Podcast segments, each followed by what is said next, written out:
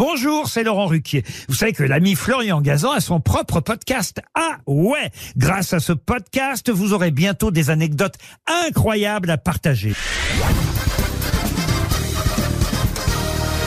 Salut, c'est Florian Gazan. Dans une minute, vous saurez pourquoi le vélo est depuis l'origine le symbole de la réussite de Décathlon. Ah ouais?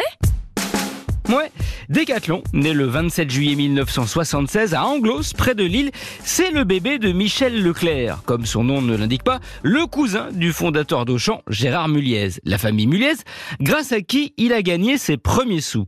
Viré du collège car il était turbulent, sa maman lui prête 40 francs de l'époque, avec il achète 40 poussins qu'il élève, devenu poulet, il les vend à la famille de son cousin. Avec l'argent récolté, il s'offre quoi? Vélo. Comme il est à l'aise avec la volaille, quelques années plus tard, alors qu'il cherche du boulot, il est engagé chez Auchan comme boucher. Ah ouais? Ouais, avant de grimper dans la société et de devenir responsable de l'informatique et des achats. En 75, on lui propose une nouvelle mission. Il refuse, eh ben il est viré. Mais avant de partir, il fait bien le tour dans le détail des magasins Auchan pour trouver leurs points faibles.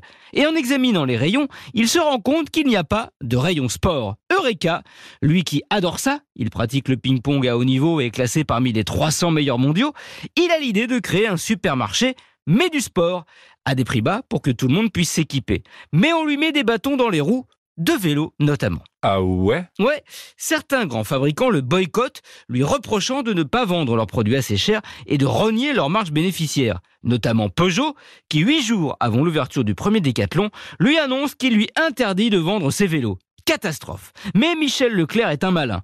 Il va voir un petit fabricant de vélos du Nord, Le Le.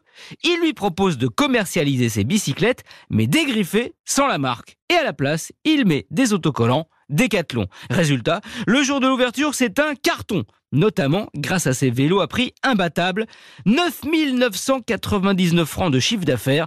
Pour l'anecdote, Michel Leclerc achète alors une paire de chaussettes dans son propre magasin pour atteindre les 10 000 francs tout rond. 47 ans plus tard, Décathlon, c'est 15,4 milliards d'euros de revenus, des chiffres eux aussi à fond la forme. Merci d'avoir écouté ce podcast. Retrouvez tous les épisodes de Huawei sur l'application RTL et sur toutes les plateformes partenaires. N'hésitez pas à nous mettre plein d'étoiles et à vous abonner. À très vite.